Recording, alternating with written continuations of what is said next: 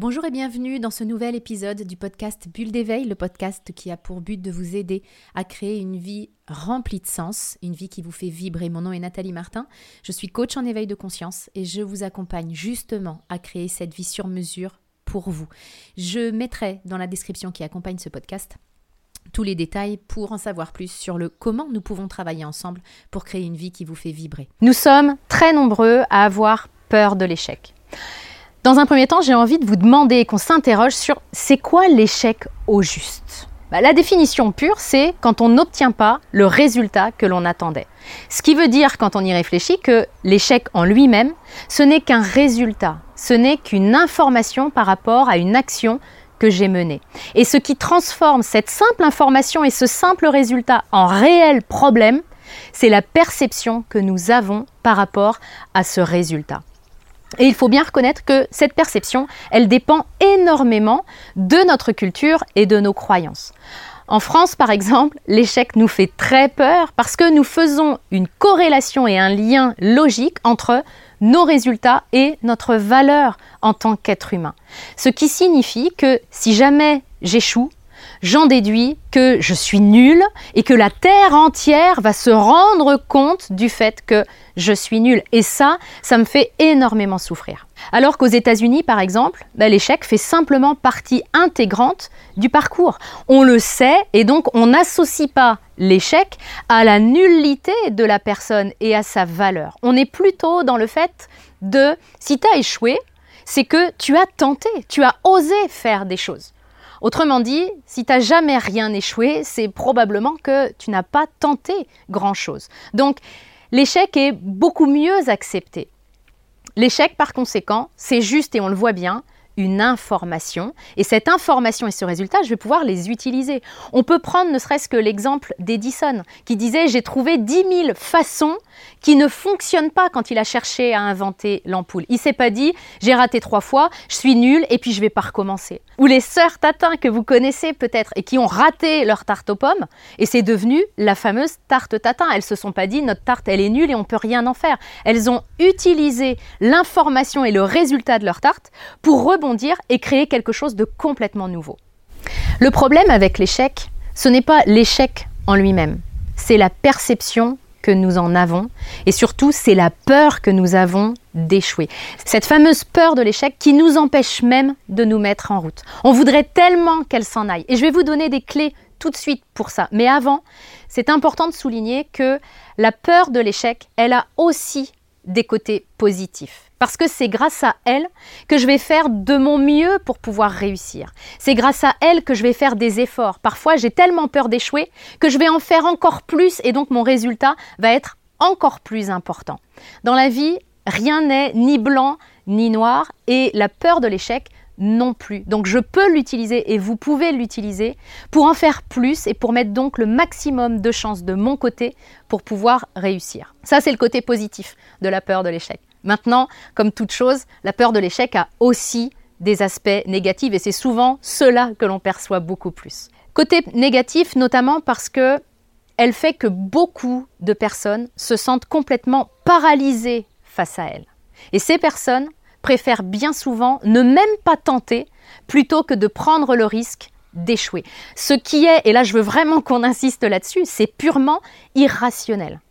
On y réfléchit un petit peu ensemble. Imaginons que j'ai envie de quitter mon job, j'en peux plus, puis je veux vraiment quitter mon travail pour créer mon activité, mais j'ai tellement peur de ne pas réussir, tellement peur d'échouer, que je reste dans mon job et que donc je ne crée pas cette activité. Ce qui veut dire, quand on y réfléchit, que j'ai déjà échoué. J'ai eu peur de possiblement échouer et donc j'ai préféré choisir l'option d'échouer à 100%, parce que c'est sûr que si je ne le fais pas, j'ai déjà échoué. Est-ce que vous réalisez l'aberration du système qui consiste à laisser notre peur d'échouer nous empêcher de tenter? Et vous pouvez faire cet exercice avec tout ce que vous avez déjà eu peur d'échouer par le passé et que vous n'avez même pas tenté, ou tout ce que vous avez peur d'échouer aujourd'hui, et vous en arriverez dans 100% des cas à la même conclusion qui est que si vous ne tentez pas, vous avez déjà échoué. Ça peut être un mantra, ça. Hein si je ne tente pas, j'ai déjà échouer. On peut le prendre plein d'exemples par rapport à ça.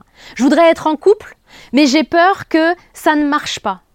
Ouais, mais si j'écoute ma peur et que du coup je ne me mets pas en couple, bah je reste célibataire. Donc j'ai déjà échoué dans mon couple. Après, si je préfère rester célibataire, c'est mon truc et ça se respecte.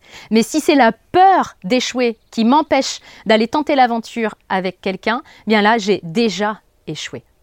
Surmonter notre peur de l'échec, c'est donc hyper important parce que c'est comme ça qu'on va pouvoir se réaliser pleinement. Et pour ça, c'est fondamental de dédiaboliser l'échec et d'être parfaitement à l'aise avec lui. Comment? Bien, dans un premier temps, ce que je vous conseille, c'est de l'écouter, votre peur de l'échec, parce qu'elle pourrait bien vous donner des billes comme nous l'avons vu précédemment. J'ai peur d'échouer, qu'est-ce que je me raconte? Par rapport à ça et qu'est-ce que je peux faire pour ne pas échouer. Puis dans un deuxième temps, cette peur de l'échec, elle va aussi mettre en lumière des blocages que j'ai à dépasser.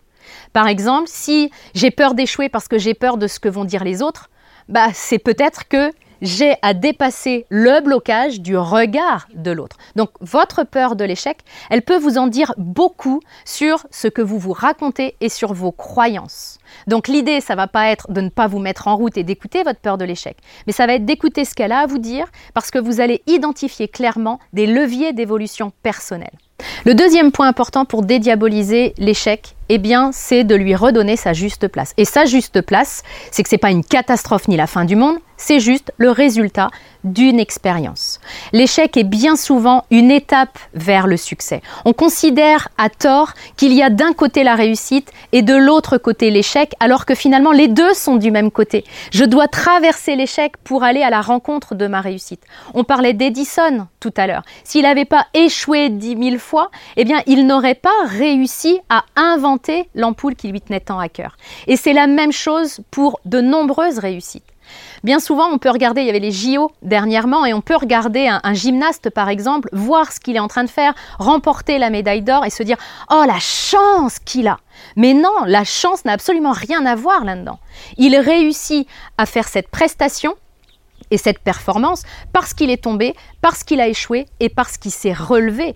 C'est pas de la chance, c'est de la persévérance parce qu'il a su, il a compris que l'échec était partie intégrante du processus qui allait l'emmener vers la réussite. Mais bien souvent, comme je me contente de regarder le résultat final, j'attribue cette réussite à la chance et c'est absolument pas le cas. Troisième point important pour dédiaboliser l'échec et être à l'aise avec le fait d'échouer, c'est d'aller explorer le pire, d'aller vraiment creuser. Qu'est-ce qu'il se passe dans le pire des cas? Et si j'échoue vraiment, bien comme il faut, eh bien il va se passer quoi dans ce pire des cas. Parce que bien souvent, je vais m'apercevoir que dans le pire des cas, c'est pas si pire que ça. Puis j'aurai aussi des apprentissages et je vais m'apercevoir que ma peur d'échouer, finalement, ce n'est qu'un rideau de fumée. Un rideau de fumée derrière lequel se cachent mes plus belles réussites. Donc, allez explorer le pire, imaginez ce qui va se passer dans le pire des cas pour faire face vraiment à votre peur et voir ce qu'elle a à vous dire et aussi avoir un coup d'avance. Parce que si je suis déjà en train de me demander mais il se passe quoi si ça ne fonctionne pas? Je suis déjà en train de créer une solution et de créer un plan B. Et donc, ben, je vais être complètement à l'aise avec le fait que ça ne fonctionne pas, puisque je sais que j'ai un coup d'avance et que j'ai déjà imaginé le pire. Quatrième point extrêmement important, il s'agit de se détacher du résultat. On fait tout pour réussir, c'est un fait. Mais il arrive que même en faisant tout, même en faisant notre maximum, eh bien, ça ne marche pas on ne contrôle pas tout et tout ne dépend pas de nous. Donc c'est important de se détacher du résultat parce que le succès, ce n'est pas d'atteindre la cible que je m'étais fixée.